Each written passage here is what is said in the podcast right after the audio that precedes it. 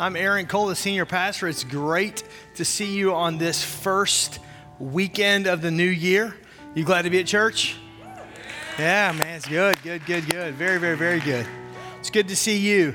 We're going to get ready. We're going to kind of get into the message today. So if you have your Bibles, if you'll turn me to Genesis chapter 3, I'm going to just kind of start at the beginning, work my way to the book of Revelation. No, I'm just teasing.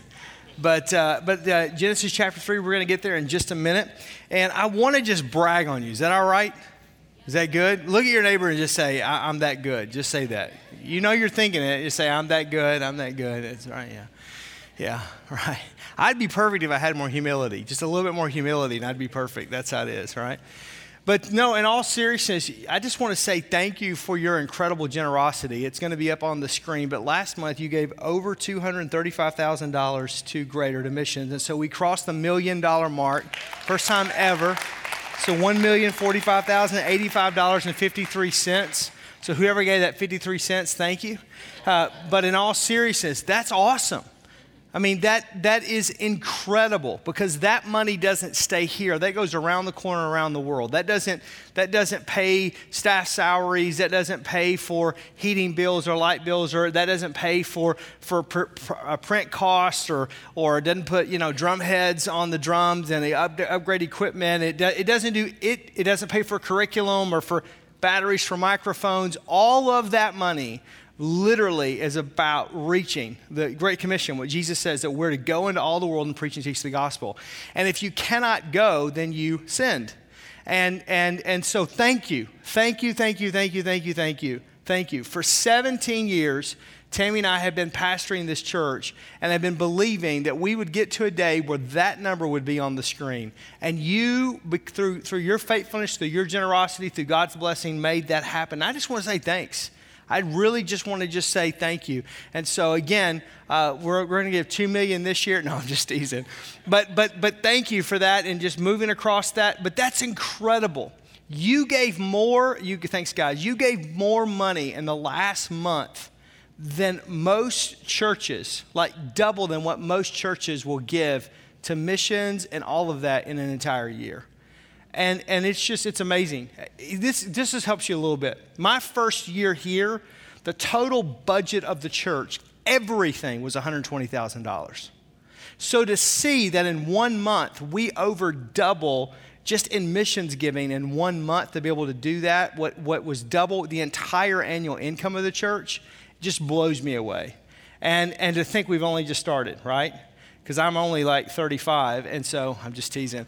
But I mean, we're, we're, just, man, we're just starting. They say it takes you 20 years to become an overnight success in Milwaukee, so we're almost to an overnight success. So give us two more years, three more years, and we'll be there. Amen? So just want to say thank you. I want to get into this message today, and I want to start with a question that I'm going to ask you all throughout today's message, and that is this Where are you? If you take notes, just write that at the top of the page. Where are you? Where, where are you? Where are you in life? Where are you in your career? Where are you in your family? Where are you in your marriage? Where are you in your friendships? Where are you with God? Where are you? This is a question that parents ask their children Hey, where are you? Where did you go? Uh, but kids ask their, their, their, their, their, their parents, and spouses and friends ask each other. You know, uh, we used to joke, our, our youngest, Ava, she, when she was, she, her verbal skills have always been early. Like, I mean, she's a talker and a half. And, and she was always worried that Tammy was going to get out of sight or out of range. And so, even in the car, in the car seat, as we're driving, she'd go, Mom, Mom. And, and, the, and the implied thing is, Are you there? Where, where are you, Mom? Mom, are you there? If Tammy got out of sight, it was like, Mom, where are you? Mom, Mom, where are you? And we, we would literally just say, Okay, no talking, like silence. But no, no, but mom, mom, no, no, no talking, just completely. And occasionally we, we would forget that we had told her that she couldn't talk anymore and it would be like 20 minutes, and I'm like, Ava, what's wrong? You're not, you, well, you said I can't talk. Oh, I'm sorry, honey. You, you can talk now. But I mean, it was like, you know, she just, because it, it's this, where are you? And I don't know if you've asked that, asked yourself that question, where am I? Like, really, where I am, where am I in relationship with what God wants me to be? Where am I in relationship to my marriage, my spouse, my family, my parents? Maybe you're a teenager or college age, young adult. Where am I? And usually we don't ask this question of ourselves because it's very introspective. Uh, it, it, we usually don't, we, we usually don't want to ask this question because we don't want to admit that we're lost. You could be lost in your relationship in your marriage. You could be lost in your relationship with the Lord. You could be lost in your relationship with, like, I started out in life and I never intended for it to be reduced down to a mortgage and an SUV and what happened and where did my dreams go. And, and I, I thought there was more than this and, and, and that kind of a deal. Uh, we usually don't ask the question, Where am I? because it creates an introspection that is convictingly uncomfortable. But I want you to ask that question.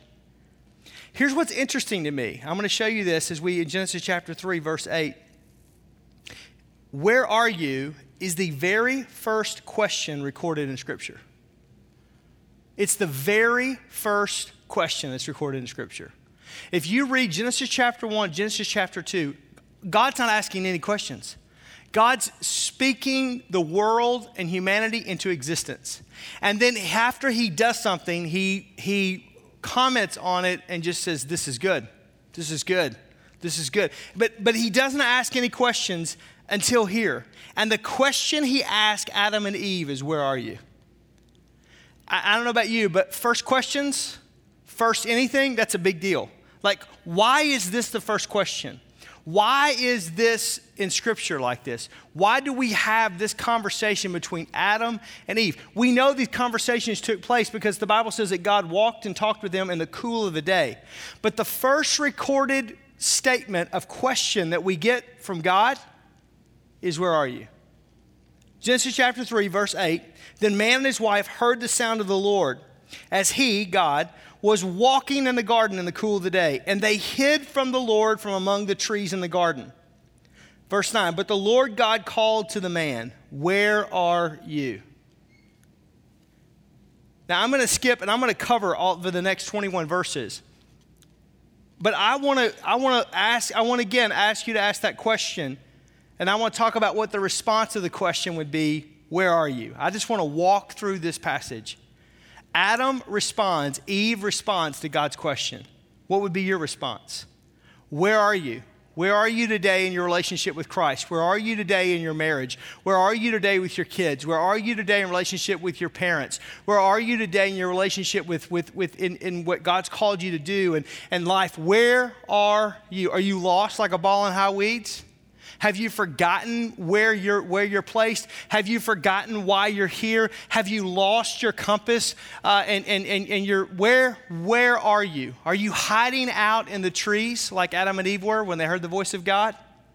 Because some of you, you're not physically hiding from me, but emotionally, the wall just went up. Emotionally, you're hiding in the trees in this conversation because you just want me to get done. I got 21 minutes and 56 seconds, and now 54. And, and, and, and you, you just want me to be done with the conversation. You, you just, if I can just get grit through this, if I can just get through this, then I, I don't, I just want to hide out. Why? Well, this is typically the response to where are you? First of all, they heard and they hid, the Bible says. When they heard God, when they got the question, they heard and they hid. Look at back at verse 8 again. Then the man and his wife heard the sound of the Lord. They heard him as he was walking in the garden in the cool of the day, and they hid from the Lord God from among the trees in the garden. This is a normal response to our life, to our life choices, to our decisions, especially when we're wrong and when we fall short. Because here's the reality is it's very difficult to evaluate, hey, this is what I said I'm going to do. This is what I'm doing. This is where I said I would be. This is what I'm going to do. Most of us, we just, it's human nature. We don't want to evaluate. We don't want to answer the question, Where am I? If you own a business, that becomes very difficult. You have an outside consultant comes in and they want to define the reality of the organization, the reality of the business. And, and so, it, because what happens is you're going to uncover a lot of stuff. You're going to uncover some shortcomings. You're going to uncover some weaknesses. You're going to uncover some faults and some failures. Most couples don't want to sit in a, in, in, a, in a counseling room with a counselor, with a therapist, and, and, and for them to ask, well, where are you guys? Where are you in your marriage? Why? Because now we're going to open this this up. We're going to open the lid on this thing. We're, we're, we're, we're going to look at where you are and, and what contributed to this and, and how you got here and, and, and what happened. most people don't, don't want to sit down and, and really get alone with the Lord and go, Where am I with God? When God goes, Hey, where are you? Where are you in relationship with me?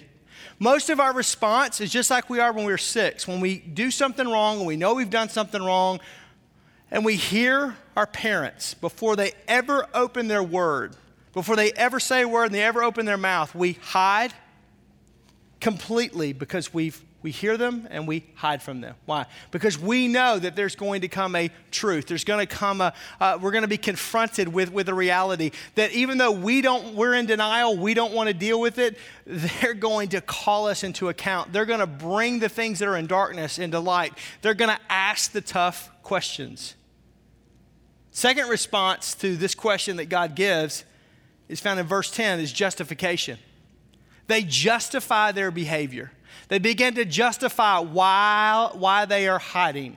They begin to justify, and it just keeps unraveling. Look at verse 10. And he answered, Adam answered, I heard you in the garden, and I was afraid because I was naked, so I hid. Now, I'm just going to tell you something. I'm from the South, so the way I say naked is really funny, and that's okay. There's no other way around it. I, I can change a lot of things about me, but I'm just going to say naked every once in a while, and you're going to laugh, and it's going to be funny, but that's what it is, okay? Good? Don't you know there? I don't make fun of you, don't make fun of me, okay? Good. Being naked is a result of the choice or the decision, it's not the issue. Nakedness is not the issue it's the result of the choice of the decision. Because we as humans don't want to deal with the issue, we'd much rather just deal with the result. Because if we deal with the result, not with the root, not with the problem, not with the issue, then everybody's okay. If I hide from you, if I hide my nakedness from you, I'm going to be okay. And the truth of the matter is is that with each other for a while we can do that. But with God, he sees right through it. Justification means to defend, to give reason to uh, for one's actions or their own activity. We try to do this with our own nakedness. We, we, we try to defend. We try to rationalize. We try to give reason to why we're here, what's going on. Well, this is why I fell short. Of. This is why I did this, mom. Dad, this is why this happened. This is why I didn't get, get to this level. This is what happened, honey. This is what happened, Mr. Boss. This is what happened, employees. This is why we, this is why, God, this is the. I, I heard you. I was afraid, natural human responses. So, because I was naked, I hid. So, what does God typically do in these times? Again, what's the response to the question, Where are you? First of all, you hear and you hide. Secondly, you justify. Thirdly, there's usually more questions, is God's response. Have you ever noticed how the Holy Spirit just never lets you off the hook? The Holy Spirit just never goes, okay, that's great. You, were, you heard me, you were scared, you, whatever, no problem, I'll let you go. That's it. No, no, no, no. Look at verse 11. And God said, Who told you you were naked? Have you eaten from a tree that I commanded you not to eat from? Again, he's God, right? He knows the answers to this, kind of like a parent does to a three year old. You know what's happening, you know what they did. But, but, but the reality is, is that they are they are, are, are in denial. And so God wants Adam to, to come to this. So he even goes on in verse 13, and, and, and then the Lord said to woman, What is this that you've done? Because Adam in verse 12 blames the woman, which that's another story. We'll get to that in just a second, all right? I'm not going to skip over that one. That's good. And ladies, that's a great time to say amen. But science shows us that we learn best as, human, as humans through discovery of the truth. It's the journey, not nearly the information. Information does not change us. Discovered information begins to alert in our systems, and then from that alertness, we begin to make changes and we apply information. That's what changes us. There was an article uh, back uh, about a year ago in Harvard Business Review by, uh, by uh, uh, Professor Wood and Johns. Uh, it's called The Surprising Power of Questions. And here's what they say about this Questions is a uniquely powerful tool for, un- for uh, an unlocking value. It spurs learning and the exchange of ideas. It fuels innovation, performance, improvement. It builds rapport and trust as well as it can mitigate risk. Asking a lot of questions unlocks learning and improves the interpersonal bonding. We know this. You learn way more, you absorb way more information if you discover the information because there's been a series of great questions that have been asked of you rather than there's just some, some just diatribe of, of information that's given to you that's just spewed out. God comes back to questions. God is relentless. The Holy Spirit, the Bible says, Jesus says he's the paraclete, which means he's one that walks alongside us. That's what that word means. Is, is he's there constantly going, Hey, how are you? Where is this? What's going on? Why are you here? Why are you doing this? Well, I, and you give your justification, and then he goes, But who, well, who told you you're naked? And, and have you done what you weren't supposed to be doing? And help me understand. This, I'm just trying to seek to understand right now before I'm understood. It's more questions. More questions. Again, we don't like to ask, get asked that question, where are you? But I'm asking you that question today. Where are you? So Adam does what every man in the room does, and every man that's ever been born, ever will be born. It's called the blame game. And it's not just Adam, it's Eve, but it starts with Adam. It's the blame game. Look at verse 12. Then man said, The woman you put here with me, It's a great statement. She gave me some fruit from the tree and I ate it. I mean, he has no connection to this woman whatsoever. The woman, doesn't even call her Eve, that you, God, you're the reason for this, put here with me. Again, it's more justification. She gave me the fruit, and so I ate it. I am, compl- this is plausible deniability at its best. It's just like, look, man, I don't know what happened. I don't know where she got it from. I don't know that she got it from the tree of the knowledge of good and evil and, and that we weren't supposed to eat of. That's her fault. You need to ask her some of these, where are you, Eve, questions. You've been talking to me and now I'm going to point to her because the reality is is I didn't put her here. I didn't ask for it. Remember God in chapter 2, you said it was good that I'm not alone. I was doing fine. There was no sin in the world before you put this woman in this garden with me. Life was pretty great. And then you had to put me to sleep, take a rib out of my side, and create this thing. And this woman is what caused me to do it. Not my fault, it's her fault. It's what he does. Do you now read it? The, the woman you put here with me, she gave me some fruit from the tree and I ate it. Completely just throws her. Boom, you just feel her. He just drives over the bus over, just boom, and backs up over. It just goes. I mean, like, it's a wonder that they stayed married. Right? The only reason why they did is because there was no other options. I mean, that's just the bottom line, right? And then if you look at verse 13, the last part of verse 13, after God asked Eve about, you know, about this, she said, Well, it was a serpent that deceived me and I ate it. So again, she is like, whoa, whoa, whoa, whoa, whoa, don't lay all the blame. There is this snake that was talking to me. I've never seen one of those before. He's talking, kind of got my interest up. I'm curious by nature, and he's asking me questions and talking to me, and so he gave it to me and I ate it. Didn't really even know what tree. She's not, she, it's complete, like complete utter denial. Isn't that interesting that we do that? Because they're not the only people. I mean, we're, it's, this is our nature, is, is when we get asked these tough questions where are you? Where's your relationship with Christ today? Are you red hot? Are you more on fire for Jesus and more in love with Him than you were the day that you gave Him your heart and your life for the very first time? Or is it cooled off? How, how about your relationship and your marriage? Where, where, where, where, where's your marriage today? And some of you are really upset because you fought on the way in. We saw you on the cameras in the parking lot I'm just teasing. You know? Hey, what about your parents? Great. You're lifting your hands in worship and you love Jesus and you're giving money to Speed the Light and you're in a youth group and you're doing all that kind of stuff, but at the same time, you like hate your mom right now?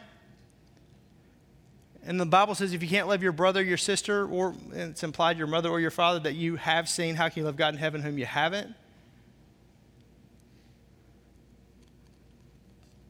How are you in your relationship with just keeping your commitment to the Lord's house?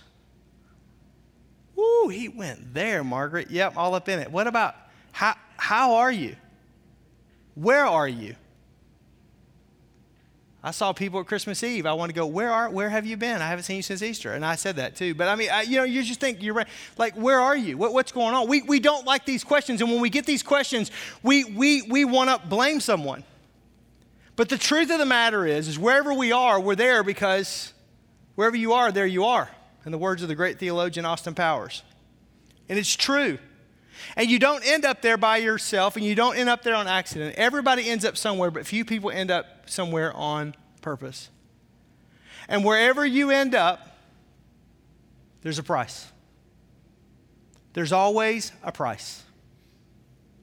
There's either a price tag that you paid in discipline to keep that commitment, to keep that passion for God red hot, to work on that relationship, to work hard for, for your business, for the shareholders, for the company, whatever it may be. There's a price, or there's a price when you default.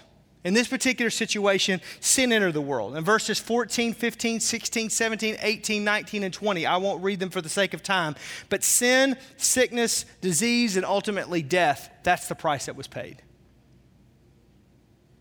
Had nothing to do with nakedness. That was just a symptom. The issue? Where are you? Adam, where are you? Eve, where are you? Why are you hiding? You've never hid from me.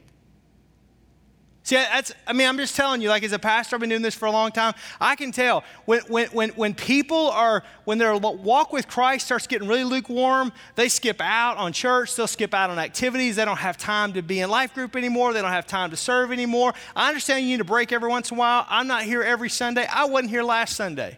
I watched online. I didn't shave or shower last Sunday. Can I just be honest with you? And I watched football. I get that, but I was online. I was doing all that. I'm just saying, but, but I'm talking about week in and week out, month in, month out, year in, year out. You're literally just, you're just kind of checked out. Where are you? What's going on? It's the price. In your marriage, let me tell you something. You don't get two people that passionately love Jesus.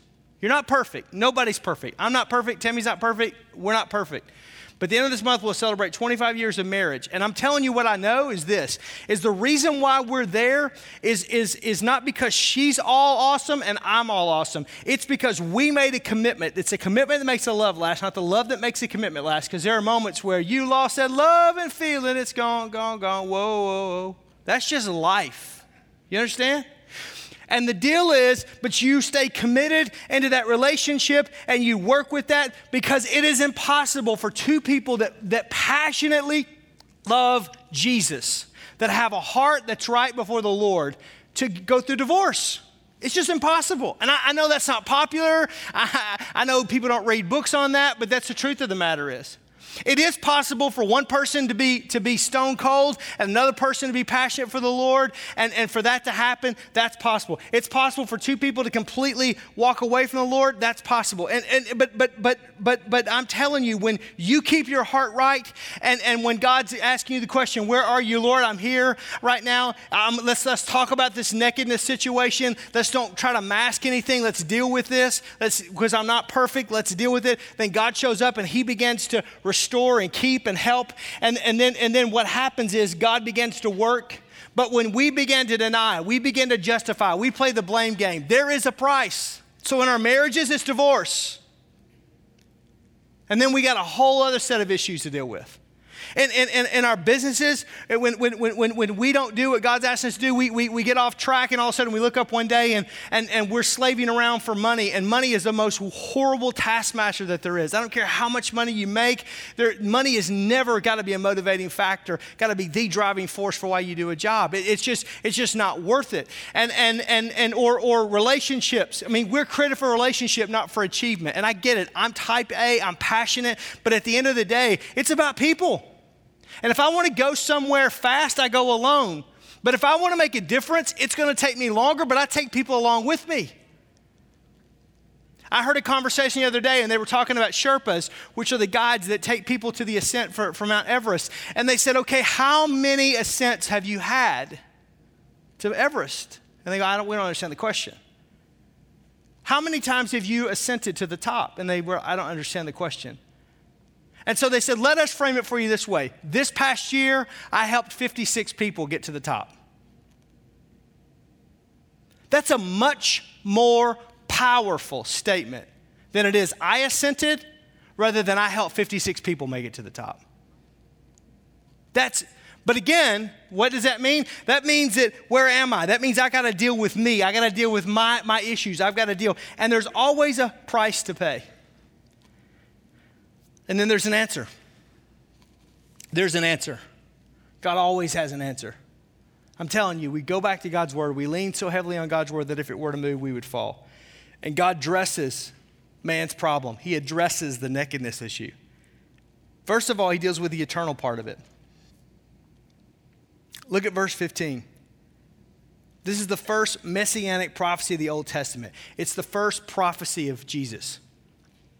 And I will put, this is God saying, enmity between you, he's speaking to the woman, and the serpent, which is Satan, uh, and, and, and between, between you, the, speaking to the serpent there, and the woman, and between your offspring, speaking of the woman's offspring, and hers, and he will crush your head, but you will strike his heel. So I will put enmity between you and the woman, and between your offspring and hers, and he will crush your head, and you will strike his heel. Let me explain this. God, when he's dealing with this, he, he says, first of all, I'm going to put enmity, talks to the serpent, which represents Satan, between you and the woman, not you and the man. Why? Because though Jesus, excuse me, Joseph was the earthly father of Jesus, the birth of Christ came through the conception of the Virgin Mary and was conceived by God the Father through the Holy Spirit. So the reality is, is it's, it's, it's that it's the, um, the, the fact that Jesus Christ is the heir of that. That's what he's speaking to. That Jesus Christ is that offspring. And between your offspring and between hers. So, Satan, between everything you're going to try to do between now and the time that this virgin is going to give birth, that's going to be conceived of her by the Holy Spirit, and between her offspring, which is Jesus. And he, her offspring, will crush your head but you will strike his heel. Well, what does that mean? Well, a, a, blow to the heel is painful. Have you ever like stumped your heel? Have you ever had like any kind of a heel spur or any? It's very painful, but it's not deadly. You may want to die, but you're not going to die, right? But you get a blow, a crushing blow, your head is crushed, literally, it's smashed in. You're not living for very long. You're, you're dead. So, what you're going to do, Satan, to him will be painful, but it will not be, but, but, but, but you, you won't take him out. What he's going to do to you will completely destroy you and obliterate you forever. So in eternity, God says, here's, here's what I'm going to do with, with the sin issue, with your nakedness, with your problems, is I'm going to create a way and make a way through the woman Mary. I'm going to make a way and I'm going to, his name will be Jesus. And, and though Satan, the serpent, you're going to strike at him, he's going to completely crush your head. And, and, and so the reality is, is that I have this eternal uh, knowledge and knowing that there is one coming, which we know he's come. At this point, he had not yet, but his name is Jesus, and he will come and he will address my nakedness. He will address my the, the product of my sin. See, nakedness was the product of the sin. Sin was dis, sin is disobedience to God. God tells you to not eat of the tree of, of the knowledge of good and evil. They ate of the tree of the knowledge of good and evil, therefore they disobeyed God, and there's sin coming into their life. That's what sin is. Sin, God says no, and you say yes, and you do it that's sin. To be tempted is not a sin. To, to, look at, to look at the fruit of the tree and want it is not a sin. But when I take a bite of it, when I consume it, when I do what he tells me not to do, that's when I have sin. And Paul tells us in, in the book of Romans that all of us have sinned and fallen short of the glory of God, that there's none of us that are righteous, no, not one. And so the good news is, is that my nakedness, which is a symptom of sin in my life, God will deal with that. But he's first going to ask me some tough questions. Where are you? Why are you hiding from me? Who told you you were naked? Did you do what I asked you not to do? Notice, he, eh, that very question was Did you eat of the tree that I told you not to eat of? That's sin. Sin is just disobedience to God. So that, that's one of the reasons why we more we read God's word. So like we get the soap journal and you you kind of do scripture, observation, application, and prayer. We've been going through the book of John this week, and so you just kind of walk through and you why because because faith cometh by hearing and hearing by the word of God. And so the more of God's word that I get in me, the more of God that I get in me, the, the less likely I am to sin. And when I do sin, then I know that I've got to advocate with the Father that He will address the nakedness, which is a symptom of my sin whatever that may be. And I'm not here to be to, to, to beat up on anybody, but but but but but Jesus Christ came to pay that price. God made a way where there was no other way. He stepped right in the middle of that. And then, but that's about eternity, kind of the sweet by and by. But let's talk about today. God gives a lasting solution to man's issue, to man's nakedness. And if you look back at verse 7, when man realizes he's naked, what does he do? He sews fig leaves together to try to hide his nakedness. Very temporary. I don't know if you've tried a, a, a, jacket or a pair of pants out of fig leaves, but they don't wear really well, right? Verse 21 Then the Lord made garments of skin for Adam and his wife, and he clothed them. God addresses the nakedness, but he does it in a solution that's lasting. An animal skin is going to last in a way that a fig leaf is not going to. Isn't it interesting that man does exactly what God's going to do, but man does it in a really shabby, temporal, short sighted way? but God does it in a way that's lasting. And God's way works, and our way, the fig leaves, fall apart. Well, yeah, no joke, because we're made in the created in the image and likeness of God. And so, again, when we have will and volition and emotion and all of that kind of stuff, we're created in God's image and His likeness.